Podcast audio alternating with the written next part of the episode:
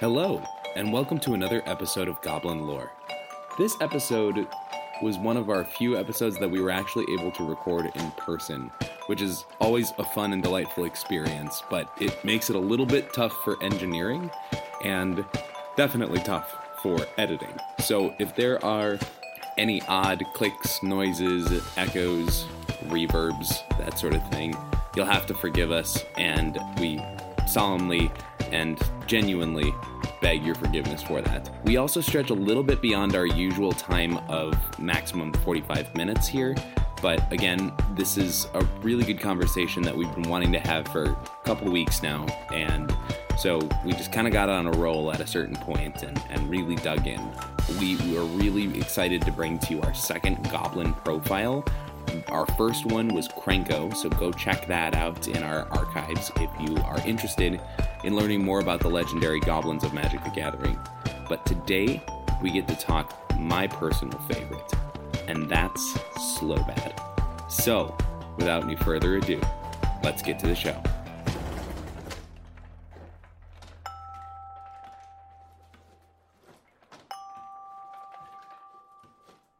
Hello, Podwalkers, and welcome to another episode of Goblin Lore. This episode, we are talking about friendship.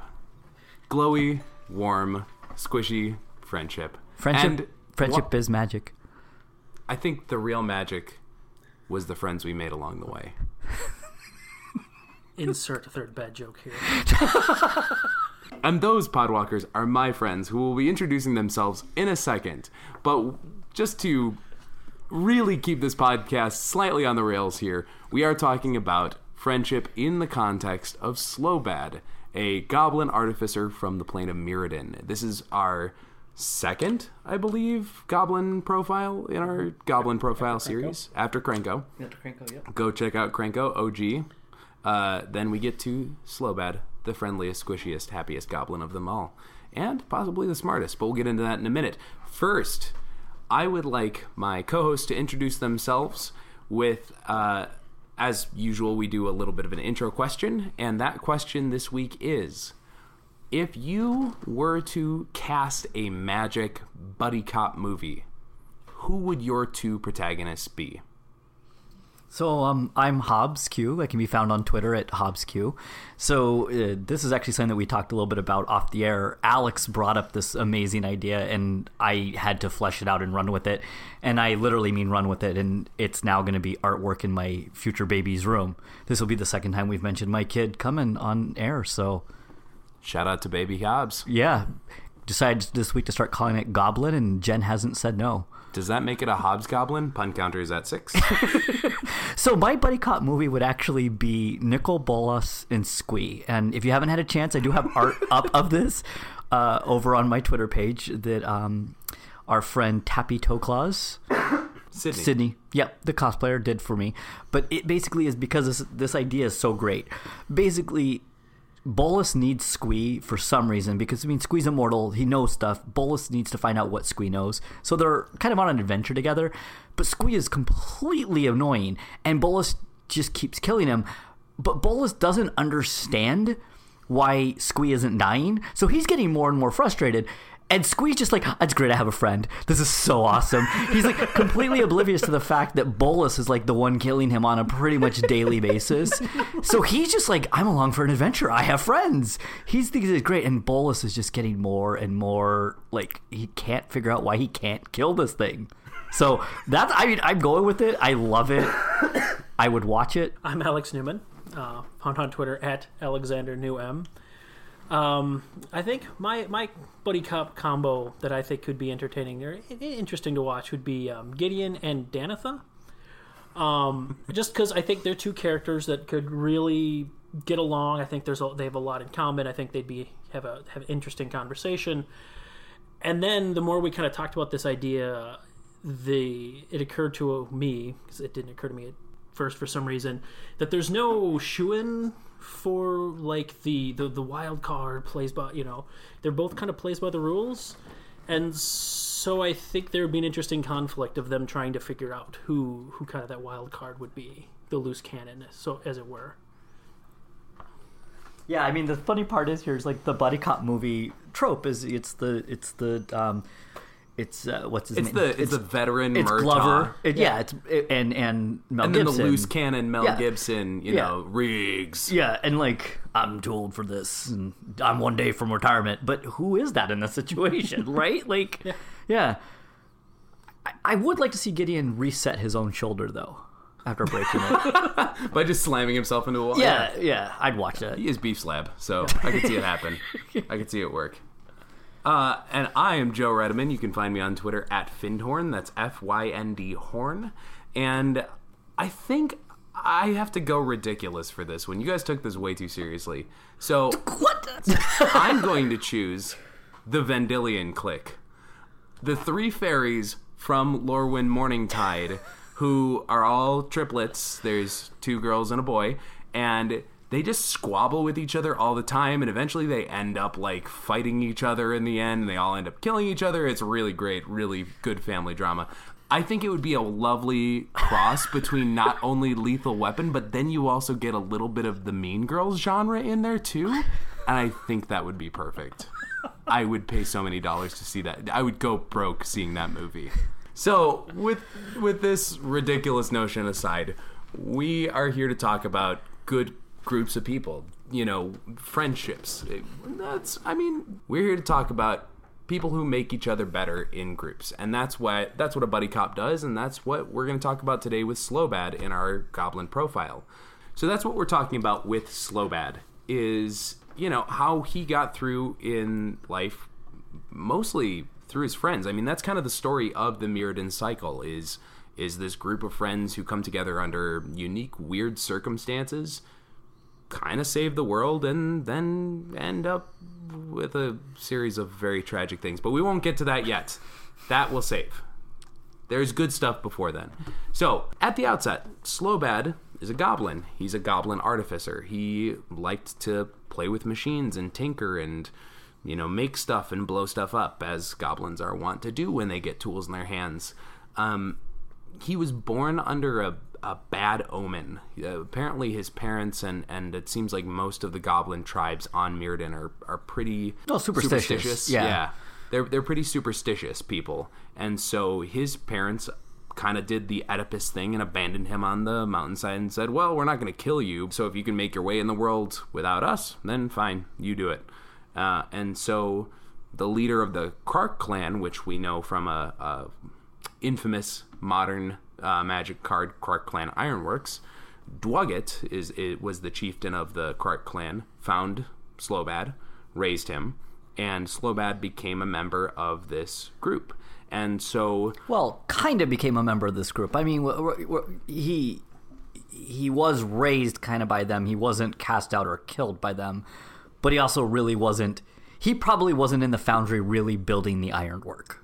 No, that's the funny thing about this clan is many of them were ironworkers, cast workers, that sort of stuff. The almost the more blue collar um, metal workers uh, uh, among the goblins. Slobad though was much more interested in the theoretical stuff. He was more of an inventor. He was more of a tinkerer. He built machines with the metal that was made. He built you know, he refurbished golems. He did all sorts of crazy stuff, and they all, all uh, everybody in the Krark clan sort of looked at him as as an outsider. They knew what his origin was. They knew where he came from, and on top of that, his behavior was, you know, a little bit odd to them, and so they sort of like kept him to the side. Um, and so eventually, Slobad was captured in a raid by the Leonin of Mirrodin and became sort of a slave to Raksha, the leader of the Leonin people, the the kha of the Leonin and um, you know he sort of developed a, a kind of friendship and an affinity with with Slobad and Slobad. I don't rem- I don't really know if he ran away, if that was what it was established, or if Raksha freed him. But by the point that we meet Slobad in the story, he has escaped from the Leonin, but he's kind of been cast out by the Krark clan and he has no home to go to, and so he's just living in these caves in the Oxidda Mountains. Yeah, he's a hermit at this point. I mean, he, he basically is living this kind of solitary loner life that he's but he's living in the Oxidda Mountains where he is able to create. I mean, he's got the supplies that he needs. He still is making stuff at this point. And I mean, one of the things I love about Slobad is Slobad is an intelligent goblin. And I mean, we make lots of jokes. We all are really big fans of goblins, but we know that historically and in magic, goblins are not intelligent. I mean, one of my favorite flavor texts of all times is like the goblin word for flying is like falling slowly, or I mean, it's like I mean, it's like Goblin glider. yeah, from I mean, it's it's, yep. it, it's the idea that goblins are not intelligent, and then we get Slobad, and Slobad, like you said, he's an artificer. I mean, he is a tinkerer. He is actually incredibly smart, and he's living this hermit lifestyle. He's living alone in the mountains. He's been cast out at one point from his family. He's been sent to live with a clan that doesn't really, you know, they, they don't like him necessarily. I mean, they Or put up with him. him. Or tr- yeah, and then he gets enslaved. I mean, he may have developed a friendship, but he was a slave. I mean, he he, he basically was living that, and now he's living by himself, which is where we kind of jump in on him. Well, and so where we meet him too is he's living actually in the caves where the leveler beasts go to hibernate until they go out again. And so if you didn't play Mirrodin set or you don't haven't read the story, the levelers are these like they're I think they might actually be typed juggernauts, but they're these juggernaut type creatures that roll around and just slash up anything like people, trees, you know, terrain. It doesn't matter. They will just crush it, chew it up, and spit it back out. They're kind of they're kind of the natural disasters of Mirrodin, essentially. So the the flavor text is once a century, the levelers rip through every corner of Mirrodin, obeying the commands of an unseen master. yeah. And so Slobad has found where they go to hibernate, and he's just kind of poking around and seeing what they do and what makes them tick, and and that's where we encounter him because we're following the story of Glissa the elf. And Glissa is sort of the protagonist of the story. She is the main character. She has been cast out because there is suspicion that her whole family was killed by her. What really happened is that a leveler destroyed their entire village, killed everyone, and actually dragged Glissa away. Glissa actually wakes up in this cavern with the levelers, and but so she's she's you know just waking up from being attacked by the levelers, and hears this voice and these footsteps around in this cavern, and and hears you know somebody messing around with them, and it turns out that this is Slobad, and he's trying to help free her, but you know, she obviously doesn't know, doesn't trust it, and eventually he does help free her. And when they start interacting, talking, and, and going forward, initially, I think part of it is Glissa's had a pretty rough couple of days leading up to this that she doesn't trust this person who just came out of the blue and helped her for no reason. But we also see that Slobad talks in a really funny way, and this is something that I I really wanted to bring up as part of this because you know you mentioned Hobbs that Slobad is probably the most intelligent goblin that we see in Magic storyline. Like we talked about how clever Krenko is, but I'm not sure that he's really intelligent. Like he's not br- he's not brilliant in the sort of innovative, inventive kind of way. Well, I mean, and, and in the storyline, history of magic, he hasn't shown up yet. Right. I right. mean, Uh, to this point especially, yes. to this point especially, the smartest goblin ever. I mean, we're talking about like we've had Squee, and we're going to be getting to Squee eventually, and we want to say that we are getting to Squee because we've Yeah. we've had requests for that, but Squee is not intelligent. S- Squee is like right place, right time kind of guy. Versus here, we have a legit intelligent goblin a genius. but we are introduced to him much like we are Yoda, and that's in in Empire Strikes Back. I mean, one of the things that we see is when we first are, it, it does try to play on our expectations. Luke goes to Dagobah. He ends up uh, sinking his ship in the swamp, and this creature tells him that he can basically take him to Yoda. But that is actually my favorite version of Yoda at that point because he's like hitting R two D two with a stick because he wants to take the flashlight from him, and he's like breaking Luke's stuff, and he's going through everything, and Yoda talks with this the the weird inflection where he mixes up his language uh, with verbs. Interestingly enough, I've seen analysis that it is the same language as Gollum. So Gollum actually has language patterns that are similar in terms of how he's mixed up. And once again, Gollum would not be considered to be unintelligent in that story, but we are presented with characters that talk in a certain way that are made to be seen appear dumb based on that. And and I think when we've done this, you talked about you actually have some quotes from Slobad that show just how this language looks in the storyline.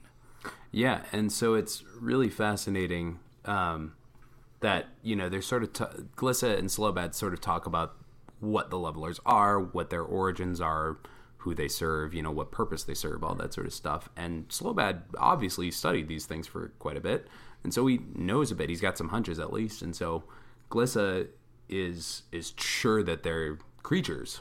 You know, right on Mirrodin, every person, animal, thing at least is some part metal and mm-hmm. some part flesh or some part organic. And so this is the quote here. They're not alive? asked Glissa, leaning against the goblin for support. You see their metal blades and legs? Their glass domes, huh? Do you see any flesh, huh? Any? said Slobad, pointing to the leveler.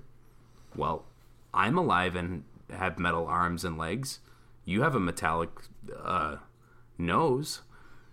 Levelers are all metal, huh? Said Slobad.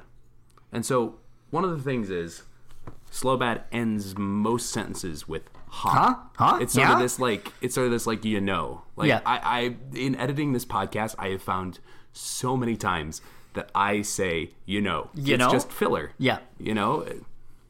There we go. That was actually not intentional.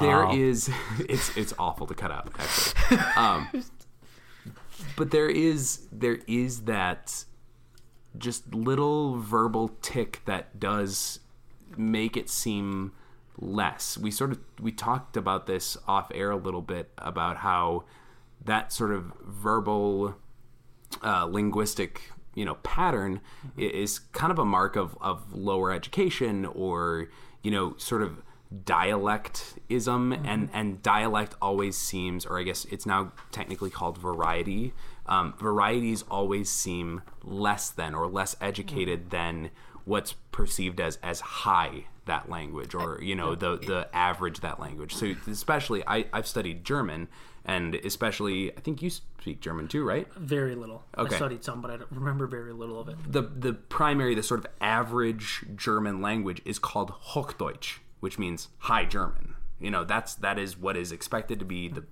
I mean, it's language of business. it's the and- Queen's English. It's the Right. it's the mm-hmm. proper way. It's people.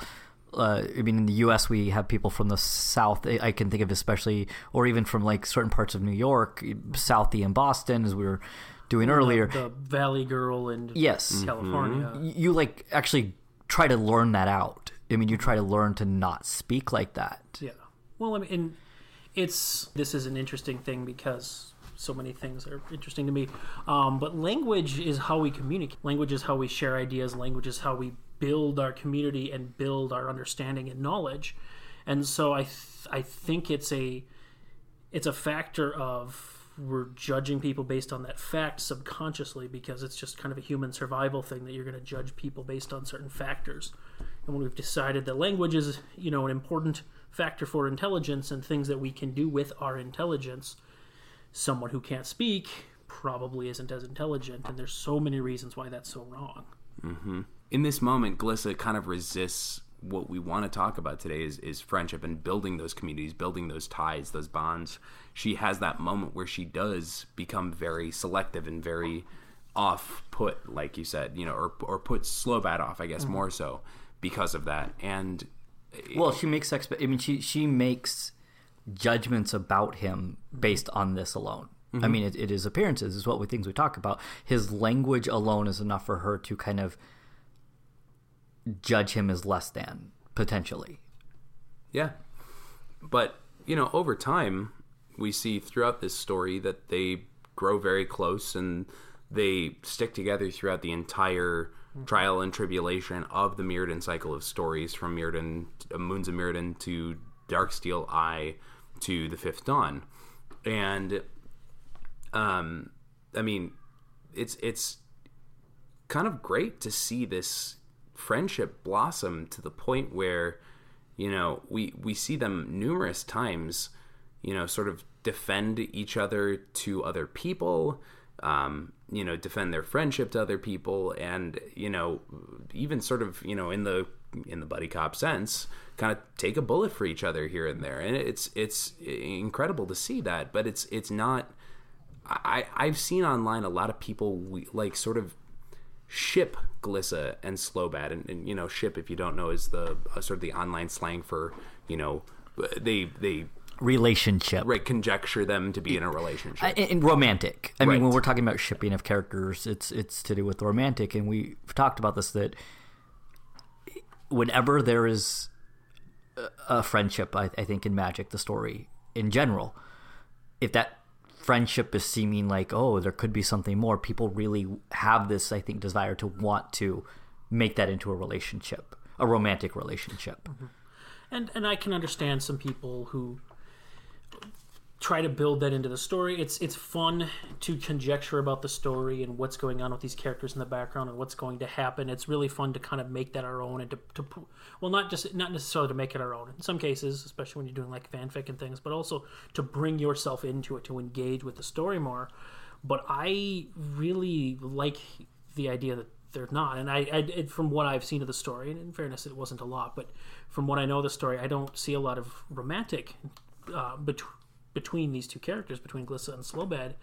And I, I like that. I think it's important to have these friendships that are not romantic, and it's and well romantic relationships are very important, and it's very good to have those represented in in Magic in all sorts of different ways.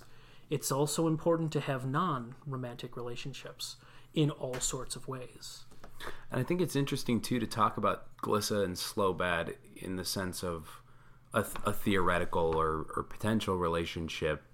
You know, again, just to keep this, since we're talking about it, to keep this in the idea of what if.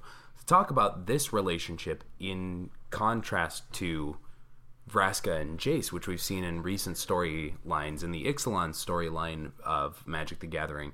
Um, and might see coming will hopefully see coming back very soon here in the return to return to Ravnica storyline. I'm very excited to see what develops with that. That's actually we talked about that in our Ravnica preview show. Mm-hmm. Alex is that's one of the things I'm most excited to see develop. I think you, that was you Mm-hmm. Yeah, as as well. well. Yeah, and and so it's it's it is interesting because there was a little bit of will they won't they with Vraska and Jace as well, and we never got like quite a bit of confirmation on that either. There was definitely like tinges of that, and I think a lot more than Glissa and Slobad ever had.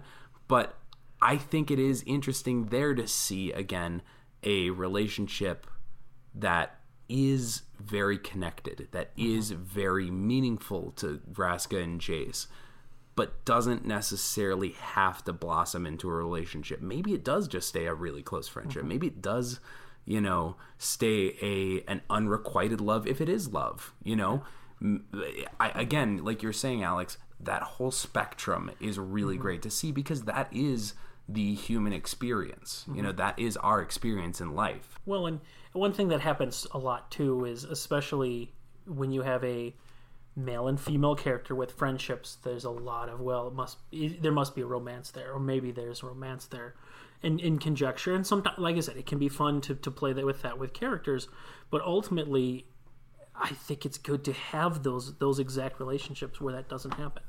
Men and women of the same species or other species can be friends without there having to be romance, even the spark of it. Let's go back to just talking a little bit about where Glissa and Slobad kind of end up because, as you said, there's initially kind of this.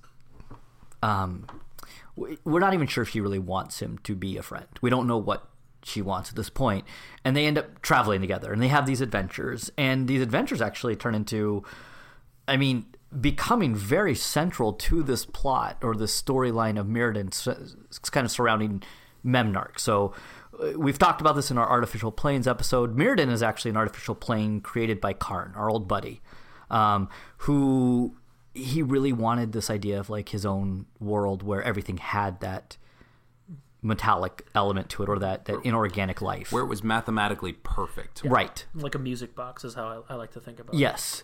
And so i- i- and what what happened was Karn can't actually get back to here because of Memnarch. Is that right? Like he can't get back to this plane. Which, if you know any of the cards or story from the Odyssey and Onslaught blocks, Memnarch was the Mirari, the the powerful artifact that super screwed up Dominaria for a while. That eventually Karn gave life to, and he became a golem and protector of Mirrodin. And then it super screwed up Mirrodin. Right. Right.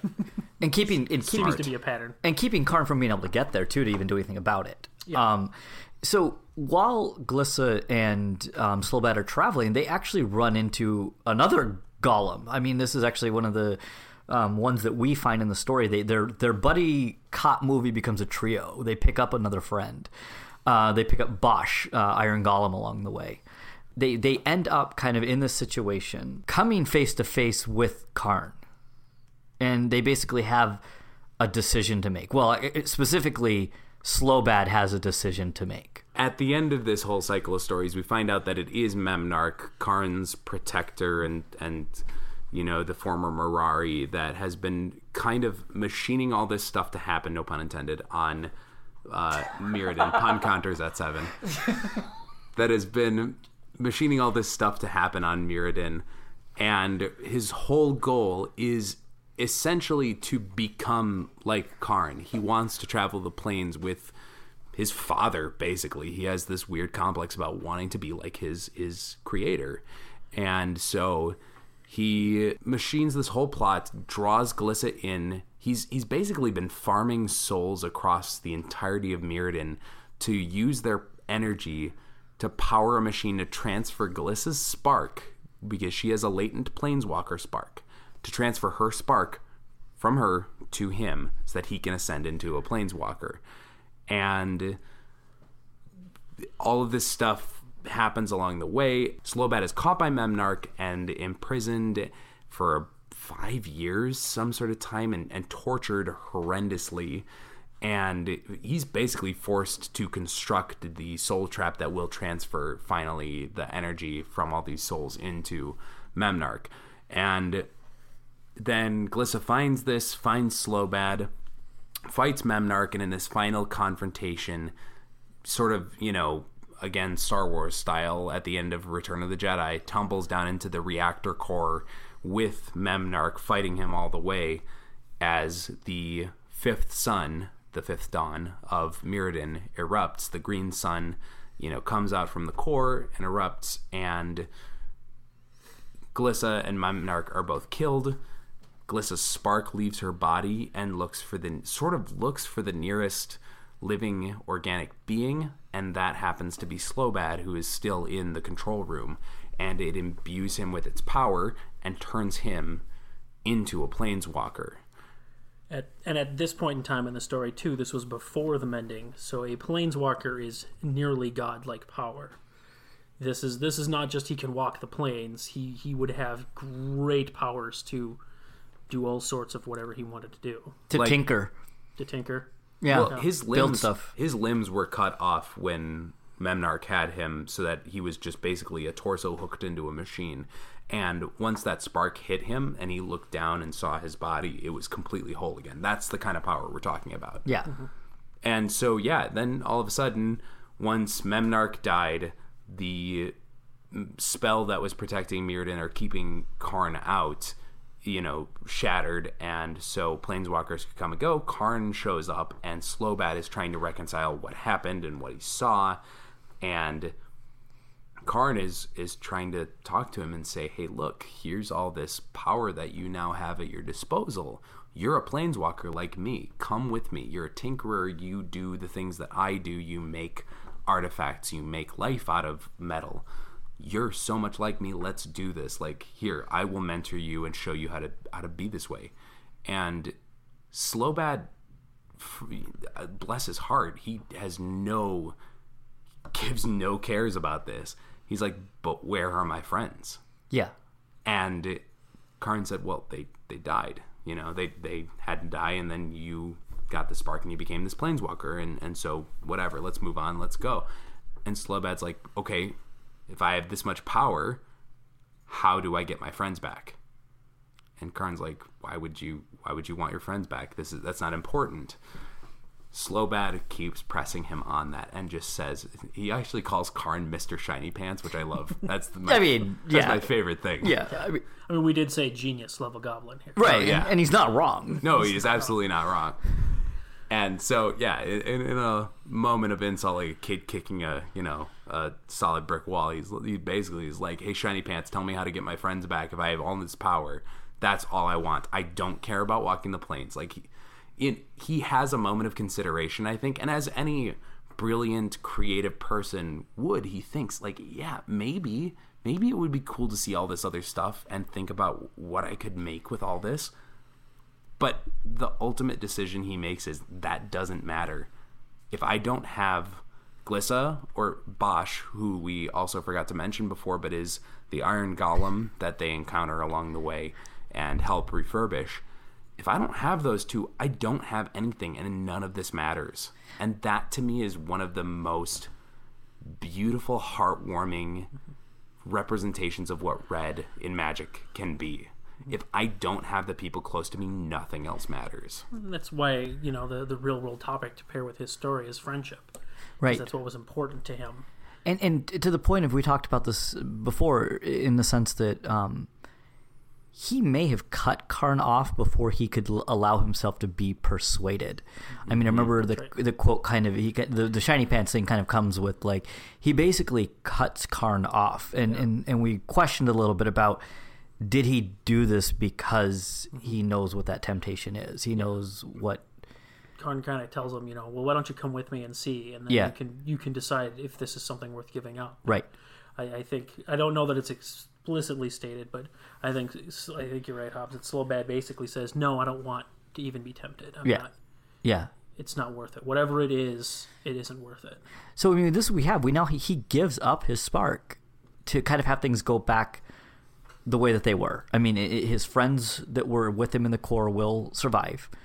All the people who lost their lives in Memnarch's war come back to life as well. And as a result of Memnarch dying, the soul traps that he had, he'd stolen creatures from That's right, tons okay. of different planes, and so all of those soul traps release, and all of the generations Mm-hmm. of creatures uh, that had populated Mirrodin for years and years and years, then immediately phase back to their planes. Yeah. And sort of chaos erupts because all the elders and leaders are gone. Yeah, the ones who were taken left, but their descendants remain. Yes. Yeah. Okay. Um, and now, unfortunately, this is where we get to the part that to me is the saddest part of this storyline. So, um, Mirrodin is, is outside of us being on Dominaria forever at the beginning of Magic. Mirrodin is the first time that we really get to return to a, a plane. Um, and what we basically return to it, we almost pick up, I think, storyline wise, after all of this has happened. And Glissa and Slobad rush out from where they were. And this to me is one of the things that angered me the most about returning to Mirrodin.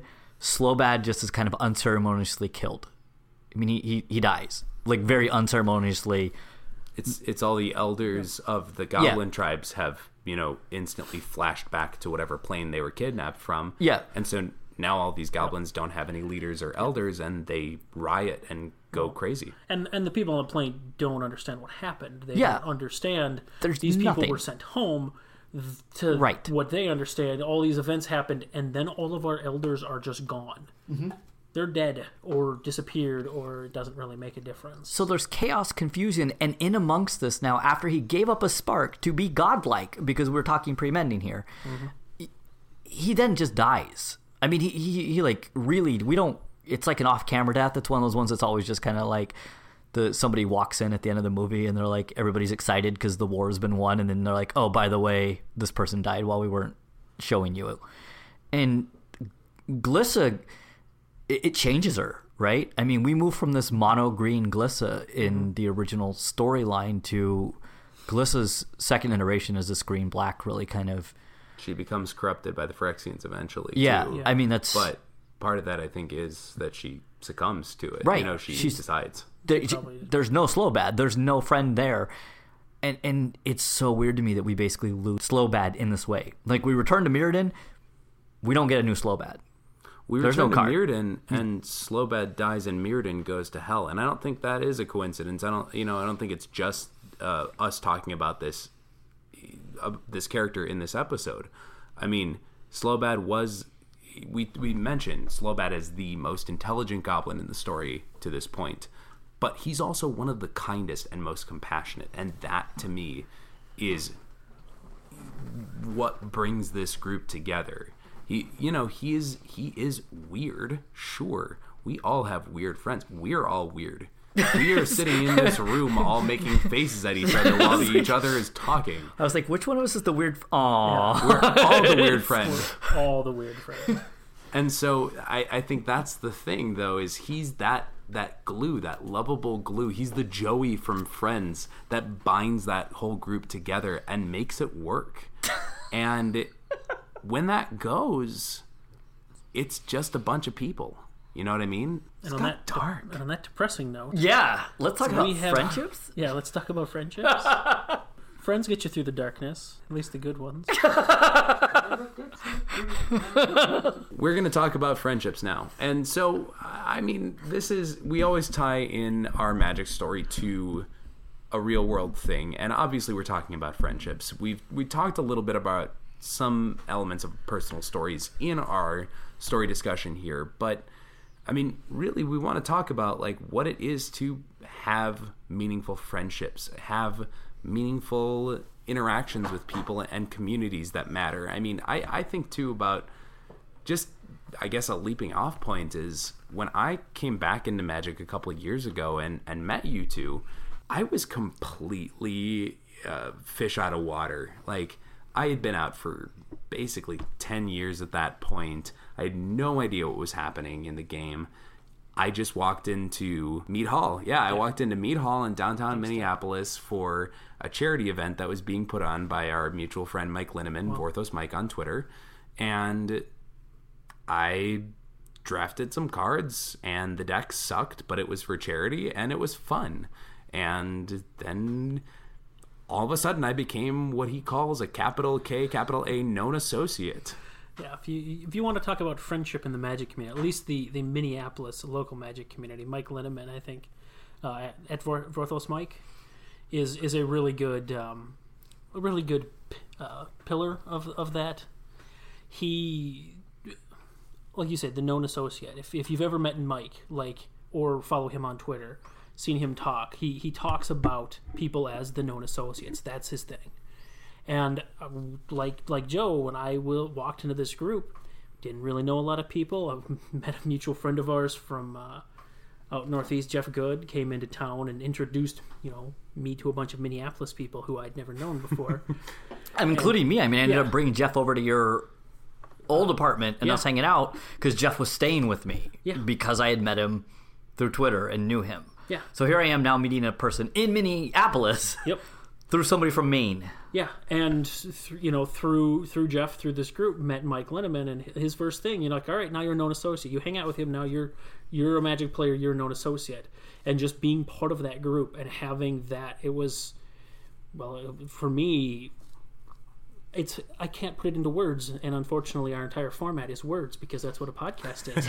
But it was it was incredible to just be part of this community and just be brought into the community immediately there wasn't questions. I showed up to the event, and it's all right. Now you're a known associate. How's it going? Yeah, it's kind of like you you you're, you've almost been vetted.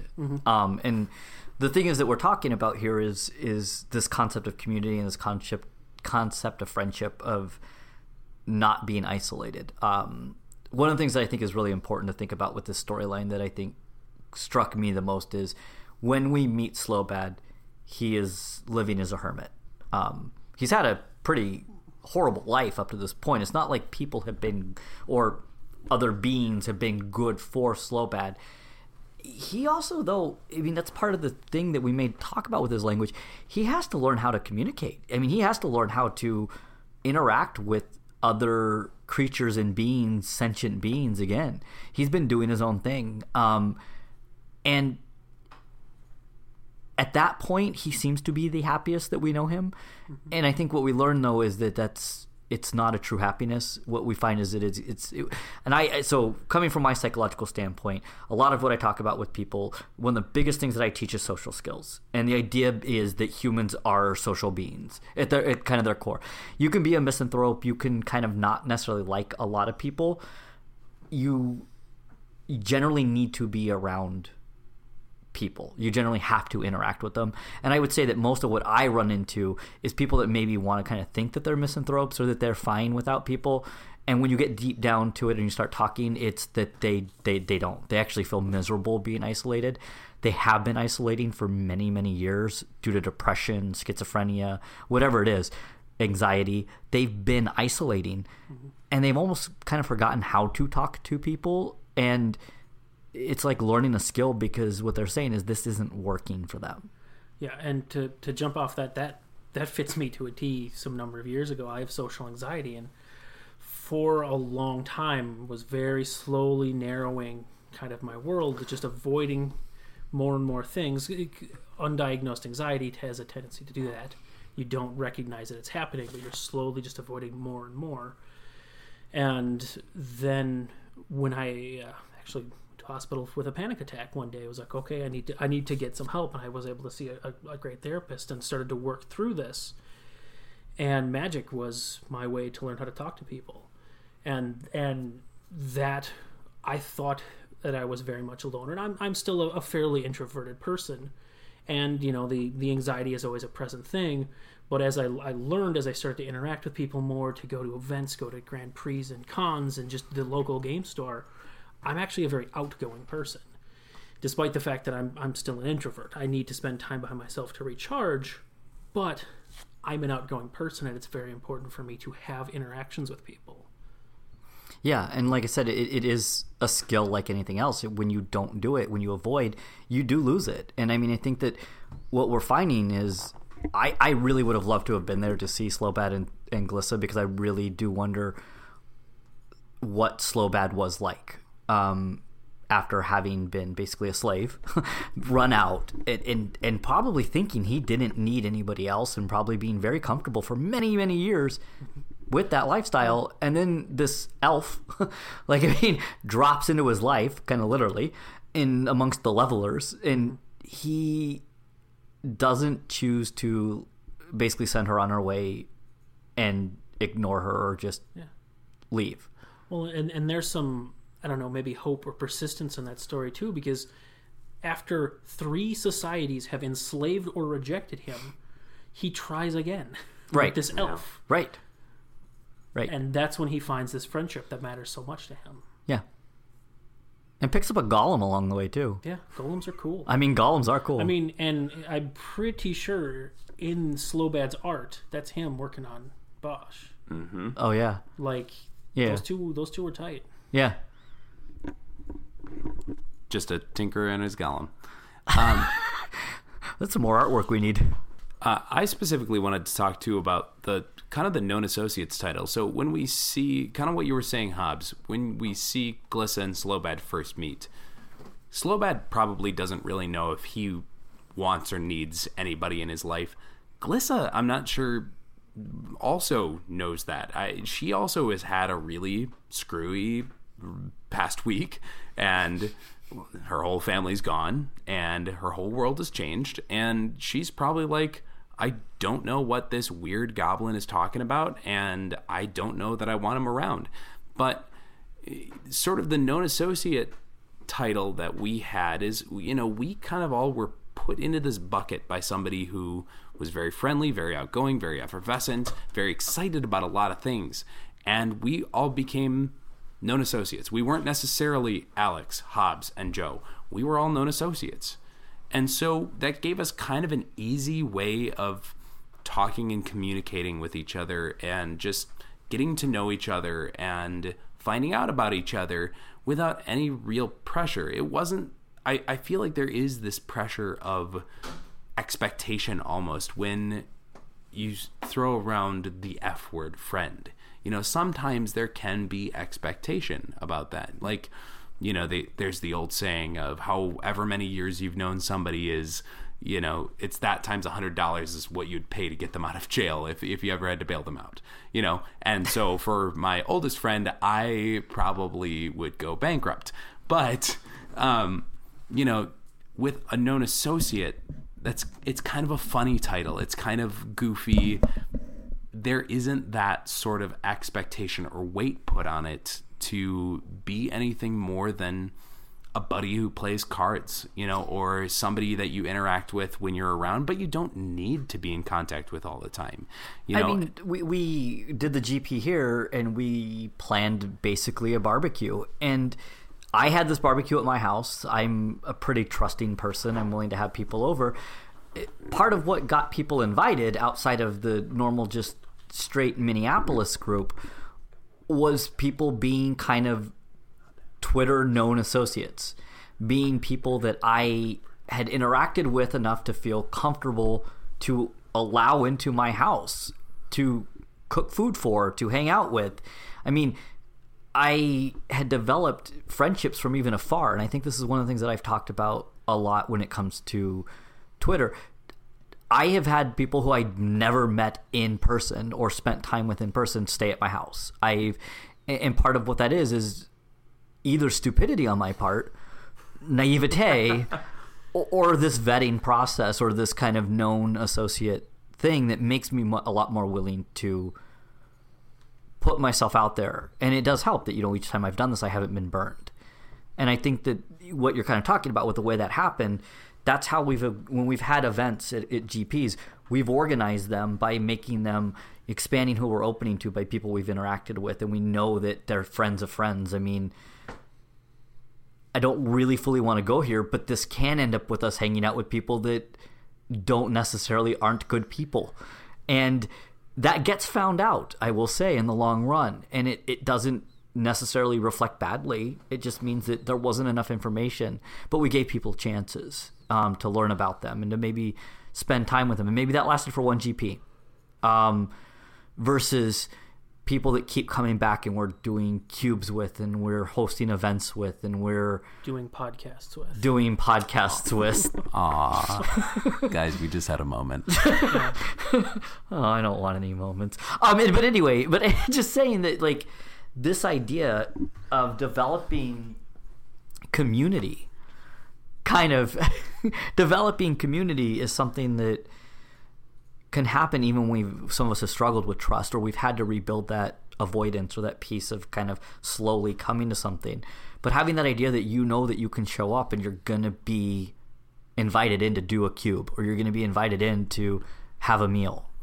Well, and it's not just, I, like that. It's not just starting from zero. That's the nice thing. Because I think for a lot of people, when you meet a stranger in, in your day to day life, you start from zero. It's not good, it's not bad, it's just zero, it's neutral. But kind of when you're in a group like that and and this I hope this doesn't sound like bragging. I think everybody listening to this has some sort of group like this whether or not they realize, but where they can step into that group and start above zero.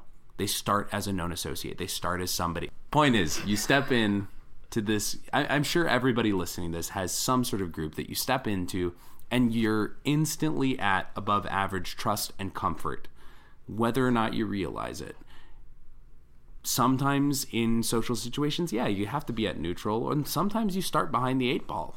But I think that those groups that you do start in that comfort zone that you feel welcomed in, that's those are the groups that you can call friendships. Those are the groups that you can call known associateships. You know, whatever it is that that title that makes you comfortable.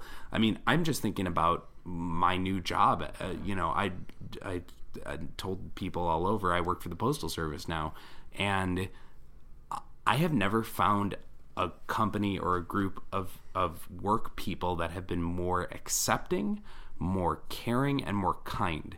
That when you know you've been given what the paper says is eight hours worth of a route and it somehow stretches into nine and a half, you're not blamed for it. And in fact, people come out to help you and go, okay, I'll take this street, I'll take this street. You go do those ones and get back before six, and we're all going to get in and we're all going to be good. It's not any one person that is important, it is the group. And it's the knowledge that not only are they going to help you today, but that you're going to help them tomorrow. And you're both going to help somebody else three months from now. And it's all about the well being of everybody. I mean, I think this is getting kind of bringing this full circle to why we chose Slobad. I mean, we part of what we want to be doing is pretty consistently doing these goblin profiles. Slobad got chose for our second one because of this relationship, this friendship with Glissa that developed, pulling together kind of that idea that magic is this community. It's kind of why it's the social aspect. Well, that's one of the things that makes Magic such an interesting game. Magic as a game is designed to have multiple people coming together and being involved together. There are people around you playing Magic and talking about Magic, and if nothing else, there's our community on the internet that you can connect with, and we are more than happy to help with that. And everyone else around us is too. I mean, that's that's our main stated mission is to help better and grow the community of Vorthoses and Magic the Gathering. And we're assuming that's why you're listening to this podcast, is because you love Magic and you love Magic's story and you want to help be part of this community. I mean, and if you love Magic and are kind of so so on the story, you're still welcome, but we're going to talk about story a lot. And we're sorry about that. Well, we're not really that sorry.